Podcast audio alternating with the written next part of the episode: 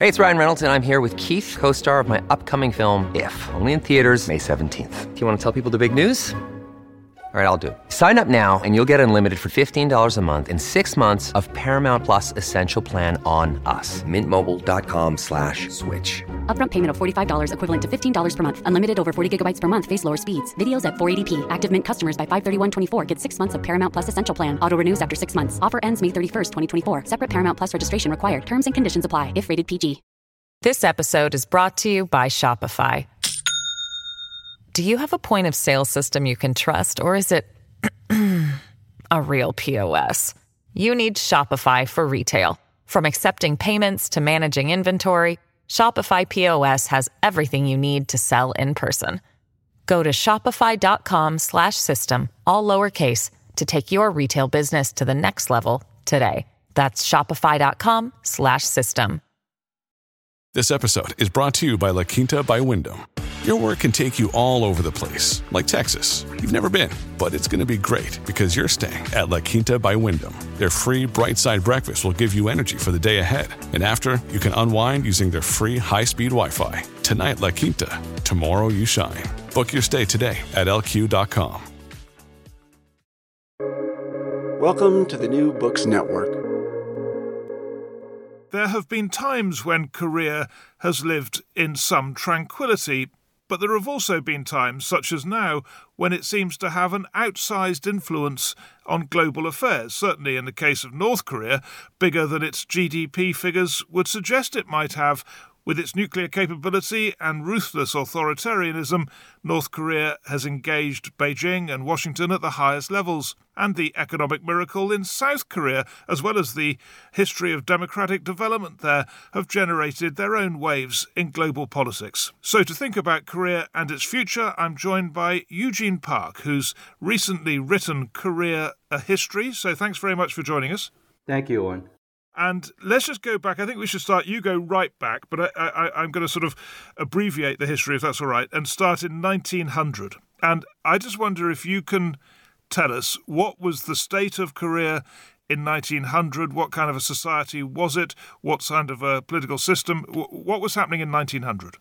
As of 1900, uh, Korea had been maintaining independent, united monarchy for roughly a millennium, that is, uh, since 936, uh, prior to which uh, the Korean Peninsula and the surrounding regions had been divided among smaller polities or the states ruled by the direct ancestors of the Korea, present Korean population. Right. So so it was a traditional society and you know it was it was in touch it was aware of other societies around it obviously but nonetheless it, it had for many many centuries mm-hmm. existed as a, as a its own polity if you yes, like. absolutely. Mm-hmm. Now presumably it was very aware of the Chinese you know presence and size so near it. So what was the relationship with China at that time? Yes, much throughout the uh, book um, I try to provide uh, a broader uh, regional historical framework, uh, especially in terms of the common misunderstandings, misperceptions, or cliches that are, that are, that are out there. And one such misunderstand misperception is that the Asia, which really what most people seem to understand and think of it, hear, hear the term Asia as really East Asia. East Asia as such means China and Japan, pure and simple. But throughout the book, um, I maintain a, a fr- framework according to which, at least until the late 19th century, China was the absolutely dominant center. That is a, one of a handful of a major continuing civilizations uh, throughout the humanity's uh, history. And, uh, uh, and on the periphery of China were various uh, smaller actors, uh, such as the ancestors of uh, the Vietnamese, Koreans, Japanese, just to name a few, who selectively adopted the institutions and ideas from China. Right. So, so China was an influence, but uh, not one threatening Korean independence. That is correct. Very different from uh, the present contemporary, uh, the the perception, the West's perception of China as being uh, overly aggressive, hostile, uh, almost like uh, some newbie, a new power just out of nowhere without any sort of a historical justification that is trying to claim some sort of a, a superpower status, but far from it until the late 19th century. China, as a dominant uh, civilization and the military force, was perfectly content to let uh, neighboring groups uh, maintain their autonomies and pursue their cultural developments as long as uh, they accepted China's uh, uh, the hegemony through various rituals. Uh, right. Tell us about those rituals then. Mm-hmm. Uh, it, these rituals have changed much uh, throughout history, and I think that the, the, form that present-day Western audience or the readers that were more familiar with the, the region's history uh, think of the most is a so-called tributary system. That is uh, by the early modern era, by which I mean very roughly from about 1450 until um, 1850. The late imperial China, China, late imperial China's history uh, featured the two dynasties, that is the Ming dynasty and the Qing dynasty. They were ethnically different. Ming di- the, uh, the Ming Ming dynasty was the last ethnically Han Chinese dynasty in Chinese history, whereas the Qing were the Manchus.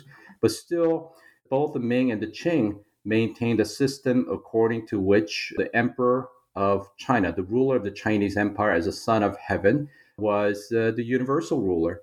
What that meant was that uh, uh, tributaries such as uh, Vietnam, Laos, Burma, Korea, and in the case of Japan, very briefly in the 15th century, had to submit gifts presence on certain special occasions, such as uh, the new emperor's accession in China, or the new, in the case of Japan, the new shogun taking his office, and certainly in the case of Korea, uh, the new king, its new king ascending the throne.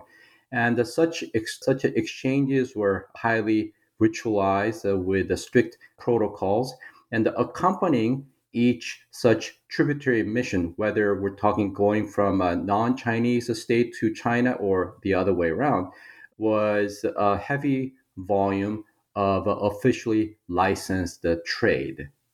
Right. Okay. Well, that that that, that describes the situation uh, very well up until 1910, and then everything changed because Japan annexed Korea, and Korea became part of the Japanese Empire. So, what was uh, the state of Japan at that time, mm. and what was the run up, as you like, to yes. th- to that Japanese annexation. Yes, I think it would be a bit more useful uh, if I were to take my response just a few decades uh, uh further back. That is, uh, uh, let's say, mid 19th century.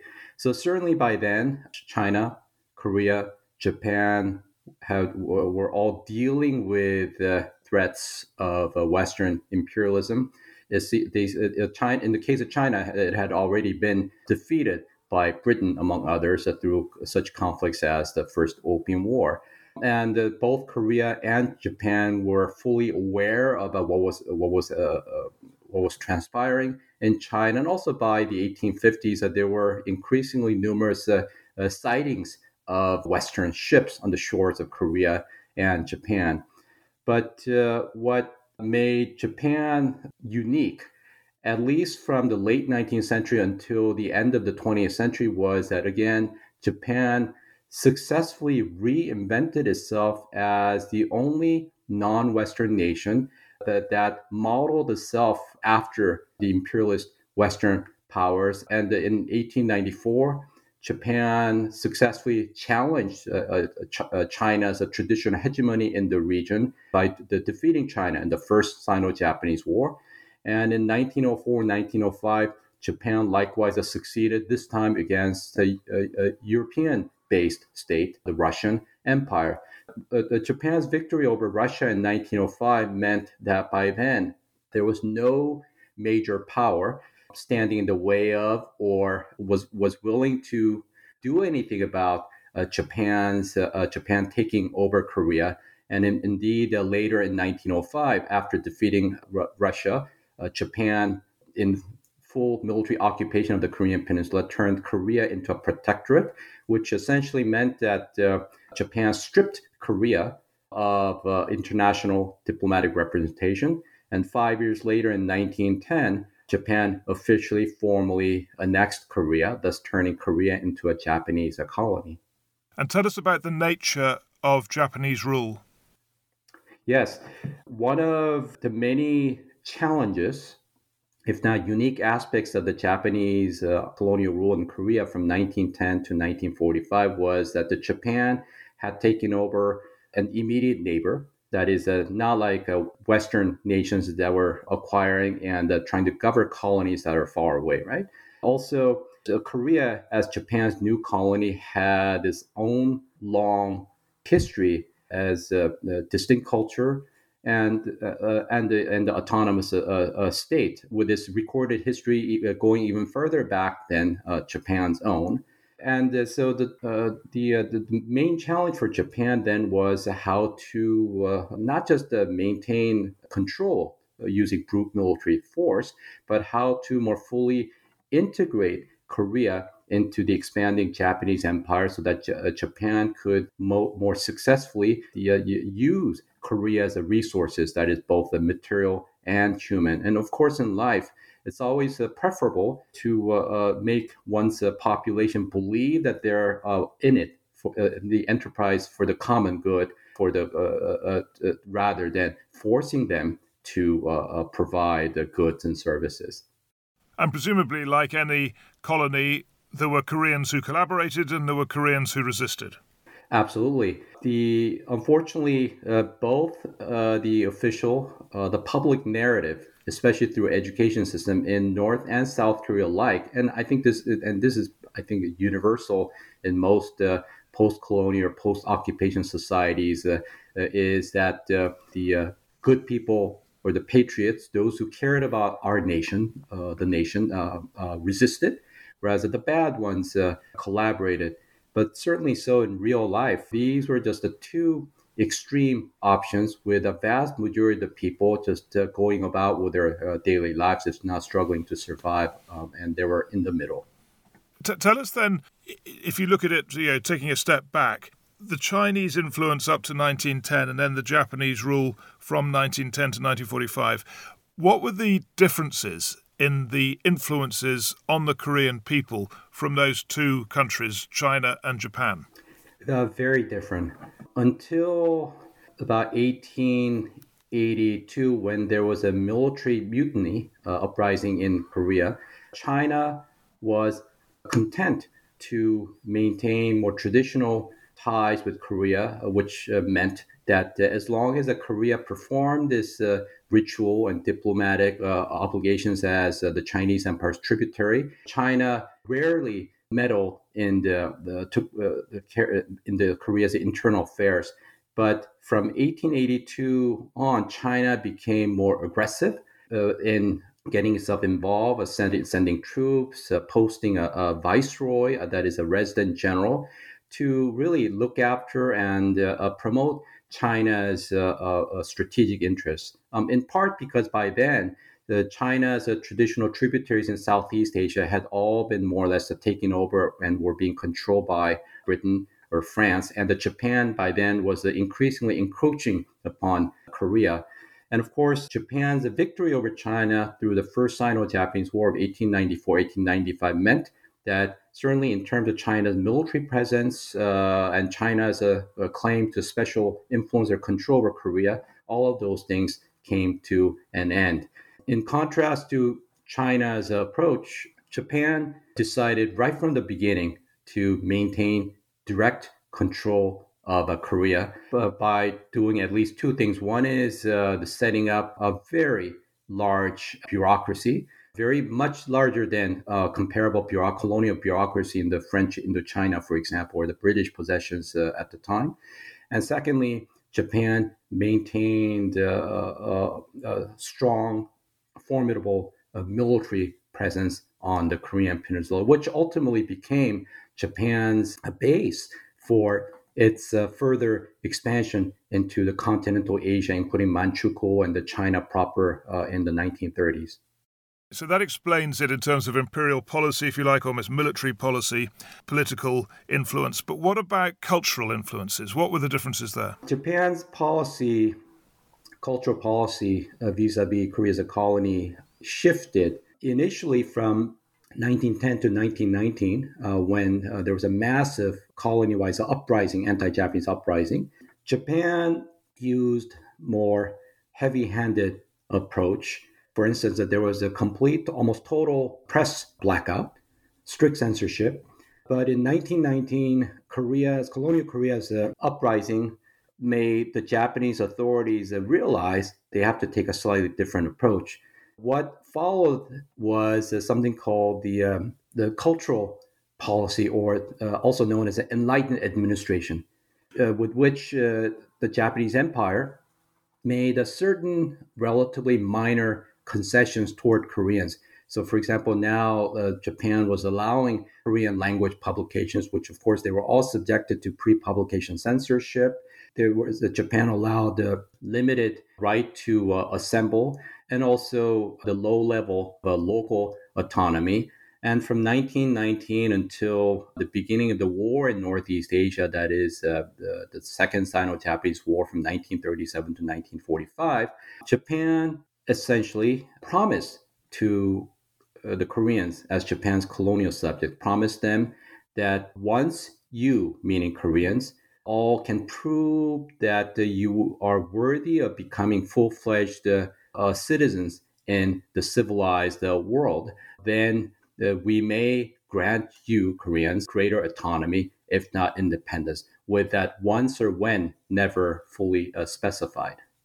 And I was also thinking in terms of I don't know religious influence, um, cult, you know, intellectual influence. What were the differences there? Traditionally, dominant religions or belief systems uh, in Korea uh, were the indigenous popular religion, also known as a shamanism. All the scholars uh, uh, disagree on whether the on the definition of shamanism, but I'll just call it shamanism here. And as I do in, in my book, shamanism, Buddhism, and Confucianism, and any combination thereof. Whereas in Japan, uh, traditionally uh, Shinto, which in many ways we could think of as Japan's uniquely institutionalized version of its, its own uh, ancient shamanism. So, so Shinto and uh, and the Buddhism.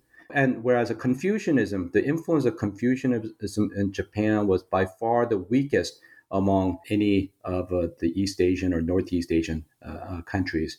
So there certainly was much common ground, religious common ground between uh, the colonizer Japan and the colonized Korea. And of course, what this meant was that the, the colonizer looked for every opportunity to co-opt colonial Korea's religious leaders, uh, usually through setting up a, a collaborationist or the uh, uh, the pro-Japanese wing or, or, or, or, Korean group within the, the Koreans, among Koreans, but practicing that particular uh, religion, let's say a particular lineage of Buddhism, for example. Let's pull forward to the Second World War because that's the next big change, really. And uh, Japan obviously defeated in the Second World War and lost its uh, Korean colony. And so let's, I guess we should move forward to 1945 and what happened at that time. Japan mobilized Korea and other colonies uh, as fully as it could for the Second Sino Japanese War, which uh, eventually merged with the World War II when Japan bombed Pearl Harbor in 1941.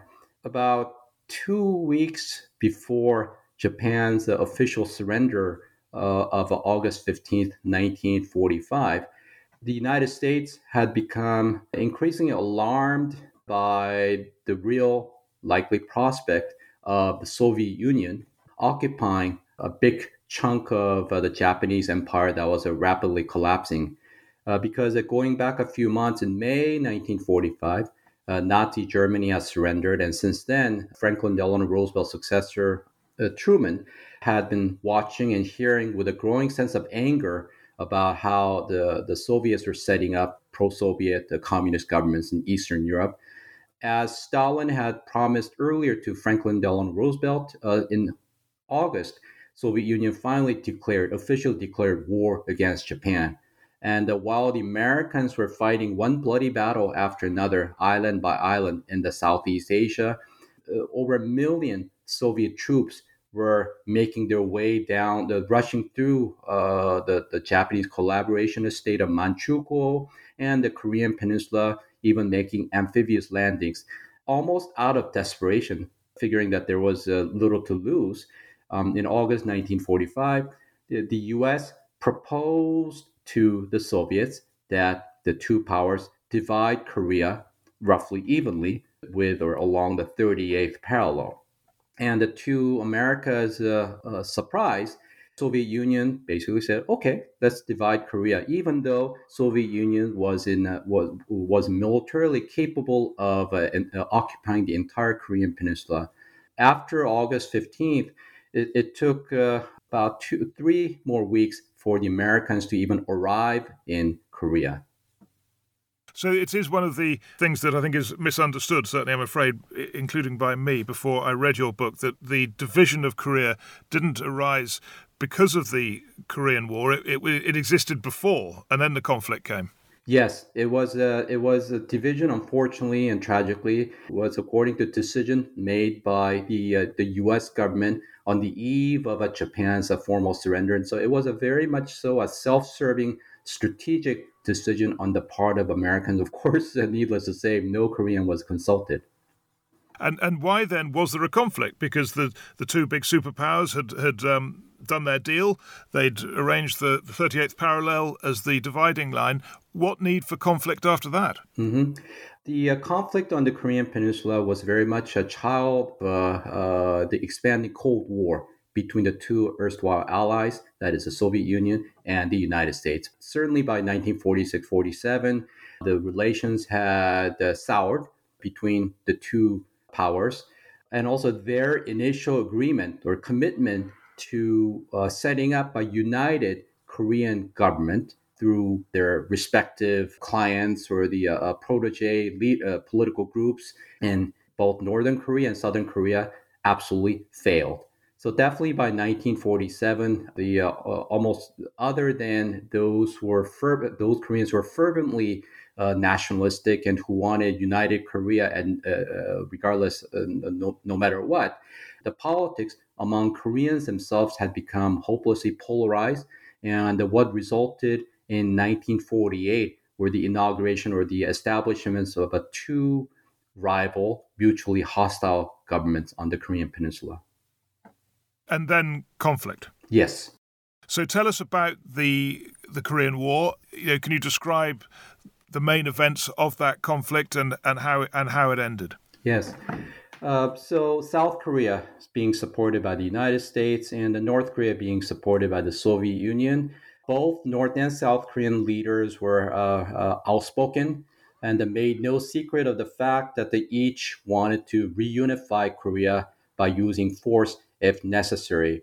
By the eve of uh, the outbreak of the Korean War in June 1950, the developments, both the internal and the external, were highly favorable to North Korea, where they were highly unfavorable uh, for South Korea. In the case of South Korea, by 1948 or 49, uh, roughly by then, United States had more or less given sent signals to the world that in the Far East or East Asia, U.S. was only committed to fully committed to defending Japan if, uh, in the in the outbreak of uh, some sort of communist aggression, whereas uh, neither and, uh, and and both South Korea and Taiwan, the nationalist government as uh, uh, Taiwan, were beyond America's defensive perimeter. at least that was the the, the the common perception in the world at the time. And America's military support for South Korea at the time, uh, in terms of actual ground personnel and equipment, were uh, uh, uh, minimal. Whereas, in stark contrast, North Korea continued to receive tanks and other forms of heavy armament from uh, the Soviet Union, and also the newly victorious Communist government of China under Mao Zedong released uh, more than 100,000 Korean communists who had been fighting alongside the Chinese communists during the Chinese Civil War. So these are uh, uh the, the battle hardened, uh, uh, the combat veterans. And, and also, just to add one more factor, when the, the founding leader of North Korea began his, his administration began in 1948, by then, more than a million northern Koreans who did not want to live under communist uh, rule for various reasons that they fled south and in many ways making it easier for Kim Il Sung to uh, control Korea with the, you know, so many dissenters gone. Whereas in Southern Korea, the violent civil war persisted as uh, the leftists in southern South Korea continue to resist the southern authorities and also the Americas' influence. So, the North Korea's Kim Il Sung in uh, June 1950 ultimately decided to launch uh, an all-out invasion, confident that in just a matter of weeks uh, he'll be able to conquer South Korea. This episode is brought to you by Shopify. Do you have a point of sale system you can trust, or is it a real POS? You need Shopify for retail. From accepting payments to managing inventory, Shopify POS has everything you need to sell in person. Go to shopify.com/system all lowercase to take your retail business to the next level today. That's shopify.com/system. But they didn't work out like that. And so, can you just tell us why it was that Korea remained divided at the end of the conflict, just as it began it? Mm-hmm.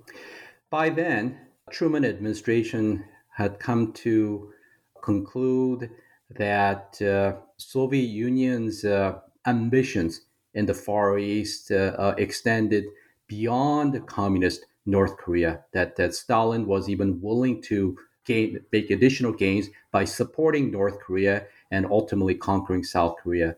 So by then, the United States uh, decided that it wasn't enough to just um, uh, defend Japan militarily and rebuild Japan economically, but the United States uh, must defend South Korea as well as Taiwan against uh, any sort of communist uh, uh, aggression. In the matter of first several weeks during the war, United States and sent massive, sizable reinforcements to to South Korea to the extent where in September 1950 under uh, General Douglas MacArthur's uh, command, the UN forces, most of which were the Americans, uh, made a, a, a, successful amphibious landing at Incheon near Seoul that turned the tide of the war in favor of the UN troops uh, and push uh, the battlefront closer to the Sino North Korean border. But at that critical juncture in the October or November of 1950,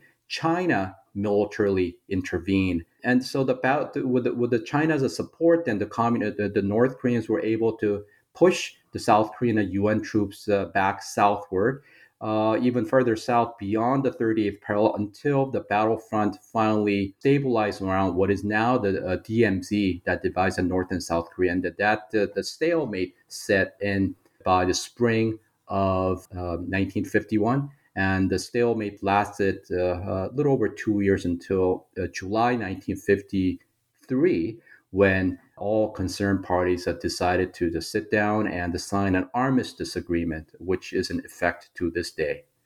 And, and the DMZ, the demilitarized zone, is that actually on the 38th parallel? No, uh, no. V- entirely different lines. 38th par- uh, parallel is a straight latitudinal line whereas uh, the DMZ is a curvy line, which reflects how the battlefront was between North and South Korea as of July 1953. So, just, just, just, just for sort of to finish that off, who who gained territory in that conflict? well, the uh, South Korea gained uh, slightly more. During that two year stalemate, Southern forces were especially interested in gaining the uh, central eastern part of Korea with uh, lots of uh, uh, the minerals, the mining potential, whereas the North Koreans were especially keen on make, making as much gain as possible closer to closer to Seoul in the western uh, in the west coast of the Korean peninsula. So that takes us uh, to the era which uh, you know journalists like I who've been covering events for the last few decades are much more familiar with the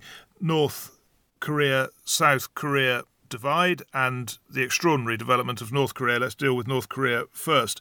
And I mean, the story you've told of Chinese influence, Japanese colonization, and then the Americans and the Soviets sort of carving the country up would provide the explanation, would it not, of North Korea's idea about being self reliant? which you know has driven them ever since. Mm-hmm. Yes. So, in, fundamentally, how North and South Korea are so different today in just in just about every aspect is, is, is a reflection of uh, what the United States on the one hand, and the Soviet Union and China on the other hand pursued for their respective, I guess, uh, uh, the, the, the, the Korean regimes that, that they supported. So in the case of South Korea, United States uh, did uh, what it was already committed to doing for Western Europe and Japan. That is, a rebuild their economy so that uh, there will be very little chance of uh, socialism or revolutionary socialism or communism gaining popular uh, support as they were. Uh, they continue to do so in more economically impoverished parts of the world. So by the 1960s, uh, in, in this, uh, uh and uh, so, and for for the United States, uh, the key move that it had to make in pursuing that aim for South Korea was to more fully integrate South Korea into the uh, the American-led defensive slash the economic bloc, with Japan as a junior partner and South Korea as a new junior partner. And in 1965, the United States was successful in goading and persuading Japan and South Korea to normalize their relations, that is, establishing formal diplomatic relations. Whereas in the case of North Korea, North Korea was doing just fine, as we, as I explained a moment ago with regards to the Korean War, until the Soviet Union and China had a fallout. That is, after the death of Stalin, his, his successor Nikita Khrushchev in Soviet Union denounced Stalinism, and that China, for its own reasons, Mao Zedong was pursuing more hardline communist policies, as reflected in such events as the Cultural Revolution. And in the, in the 60s, there were even border clashes between the Soviet Union and China. And the North Korea, needless to say, was caught in a very awkward position. And the Kim Il sung pursue the policy of self reliance an important aspect of which was to make North Korea entirely independent politically, diplomatically, and also must be strong enough to defend itself as well as uh, um, uh, achieving its own economic growth. But of course, uh, the world by the second half of the 20th century, especially by the third quarter of the 20th century, was not the kind where uh, a country can be uh, um, entirely uh, self dependent. And definitely by the, in, in the 70s, North Korea's economy, uh, economic growth has slowed down. And in the 80s, North Korea's economy stopped growing. And in the 90s, North Korea's economy actually began shrinking. Uh, in large part due to uh, the devastating uh, the, uh, the, the failure with agriculture and also flooding and the famine. So what started out as self-reliance and you know and, and, a lot of Marxism, Leninism thrown in ended up as this disastrous situation which we see to this day of a, a totally impoverished population living under a, a, a, very harsh dictatorship. And I just wonder now is it, I mean, I, I guess the answer is pretty obvious, but it, the, the whole of North Korea's political future and political development depends on one family who are fighting for their lives, right? To stay yes. in power, to protect themselves, and there's nothing more to it than that. Absolutely. I forgot to mention that uh, as long as uh, both China and uh, the Soviet Union, uh, even the, even if they're on the bad terms, as long as uh, those two countries continue to do well in the 70s and 80s, uh, North Korea uh, was able to perform or pursue a, a, very delicate diplomatic balancing act, going back and forth between the two powers. But once the Cold War ended, once the, the Soviet Union and the Eastern Bloc collapsed, then North Korea's uh, options uh, became even more limited. For, first of all, no, North Korea could no longer rely on the cheap uh, crude oil for other material assistance from the Soviet Union and other and other pro-Soviet uh, countries. And so North Korea, since uh, the end of the Cold War, has been left with only China to look for the, such support. Now, the, the political developments in the South were rather more interesting because there were military rulers there, and so you might have thought it would go along a similar path to uh, North Korea, but it, it, didn't, and there was a, a, a democratization movement which which succeeded. So tell us about that and why, you know, who was in that movement, how much foreign involvement was there in it, how much was it an indigenous movement, and uh, why did it succeed? From the very beginning, 1948, uh, South Korea at least uh, got started. Uh, South Korea at least started off with a constitution uh, that was very much committed to and fostered multi-party uh, system. Of course, uh, for decades, uh, various authoritarian leaders did not allow the, the, spirit of a South Korea's constitution to fully come alive. But by 1988, there was no way, no turning back for South Korea. South Korea was well on its way toward uh, uh, achieving one of the biggest, one of the most vibrant democracies in in the world. Whereas in North Korea's path has been very different in the sense that uh, in 1948, the North Korean regime was established as a coalition of a various uh, uh, uh competing and at times uh, uh, and before long mutually hostile communist factions. And by the end of the 60s, Kim Il sung, the founding leader, had successfully eliminated or purged all remaining rival communist factions.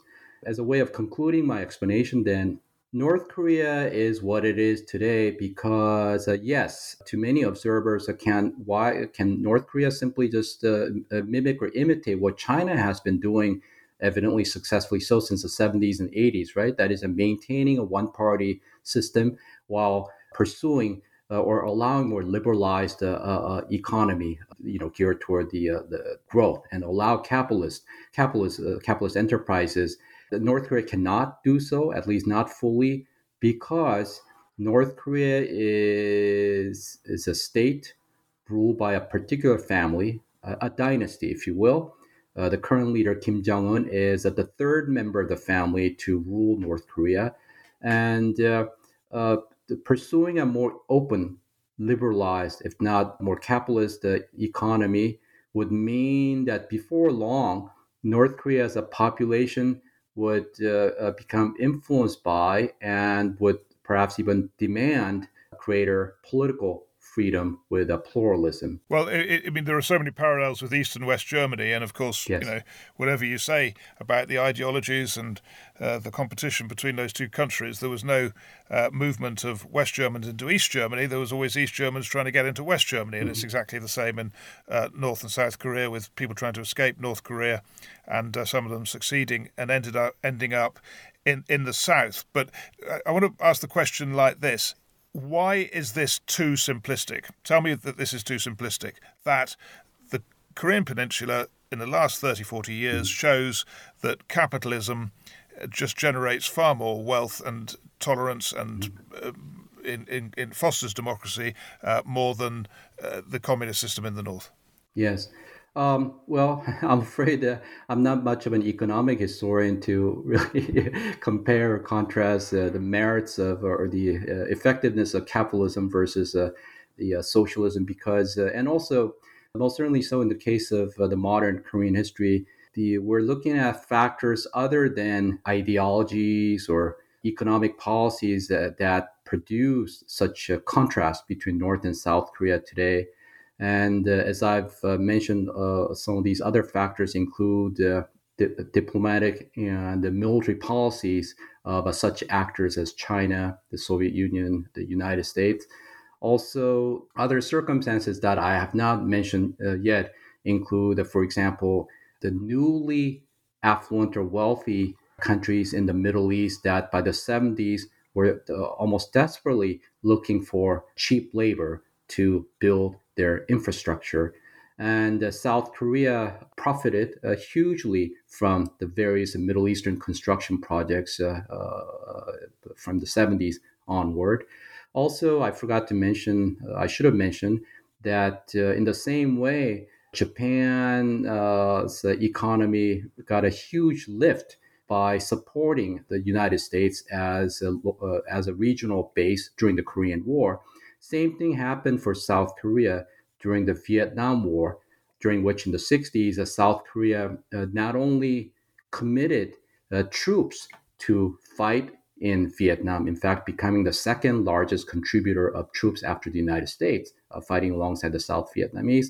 But South Korea economic growth received a huge boost from various uh, projects that the South Korea uh, secured, usually as the lowest bidders in in South Vietnam. So that's so, yeah, exactly. So there were lots of factors at play. Yes, and uh, we've ended up where we are. So so you know you've done a great job of um, summarising very very clearly the, a century's development of uh, of Korea's history. So we, as as according to the title of the series, we need to look ahead. And I, you know, the I guess there are two questions: disarmament, nuclear disarmament, and reunification. So let me ask them in one. What are the prospects for reunification, and what are the prospects for nuclear disarmament? Yes, these are of course a million dollar questions, and uh, I like to tell my students that the current situation is the one where the two sides are pointing guns at each other and one is saying you drop your gun and then i'll drop mine and the other no you drop yours first and then i'll uh, drop mine so the reason the reason i use that analogy is that north korea wants absolute firm guarantee of uh, the security for its regime. That is, North Korea wants a total firm promise that there will be no threat ever against uh, the Kim dynasty. And uh, what that means in more practical terms uh, is uh, a formal peace treaty to officially end the Korean War. Whereas, certainly from the United States perspective, the, the peace treaty is not uh, is not up for discussion before North Korea stops its saber rattling with uh, its, its investment and the efforts uh, uh toward the, the weapons of mass destruction, uh, such as the long distance ballistic missiles and the nuclear weapons. Are the factors that lead to the stalemate now, you know, the, the, the failure to even think about reunification as, as a you know, foreseeable prospect. Uh, can you see those, those, those factors changing? Is there any, any is there any reason to believe reunification could happen? Yes, in large part because if we just take a long-term perspective on the inter-Korean relations, since the 70s, the situation has improved incrementally with the ups and downs. That is, uh, compared to, say, 20 years ago, the number of the incidents along the DMZ or the possibility of a, such an incident or actual uh, have just have considerably decreased. And uh, so, for, certainly from that perspective, uh, slowly but surely, the situation is getting better.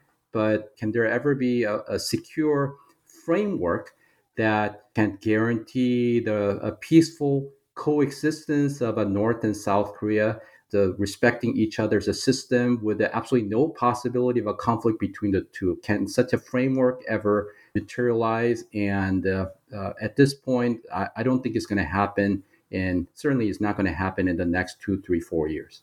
Sure, that, but that's very short term. I mean, but it, it, is it fair to say this that there will mm-hmm. never be re- reunification peacefully? Yeah, that if it happens, it, it mm-hmm. will involve uprisings, military action, violence. Yes. I think the one potential uh, stimulus for such a scenario would be, uh, say, the relatively young leader, the current leader Kim Jong Un, were to die with no obvious uh, the heir who was uh, prepared to succeed. Reportedly, all of his uh, uh, the children they're they're young, they're minors. that's one po- one possibility. I I think a lot also depends on the what type, what kind of administration we have in the United States uh, and South Korea. So if both the American American leadership and the South Korean leadership are committed to uh, making certain concessions, for the lack of better words, so that the North Korea can uh, relax a bit and that the North Korea is willing to back away, then we're making then that that will certainly be progress. But at this point, we're stuck in a stalemate. Well, thank you so much for explaining it to us, and uh, it's it's a lot clearer now than it was, uh, you know, 45 minutes ago. So thanks very much. Thank you, and my pleasure.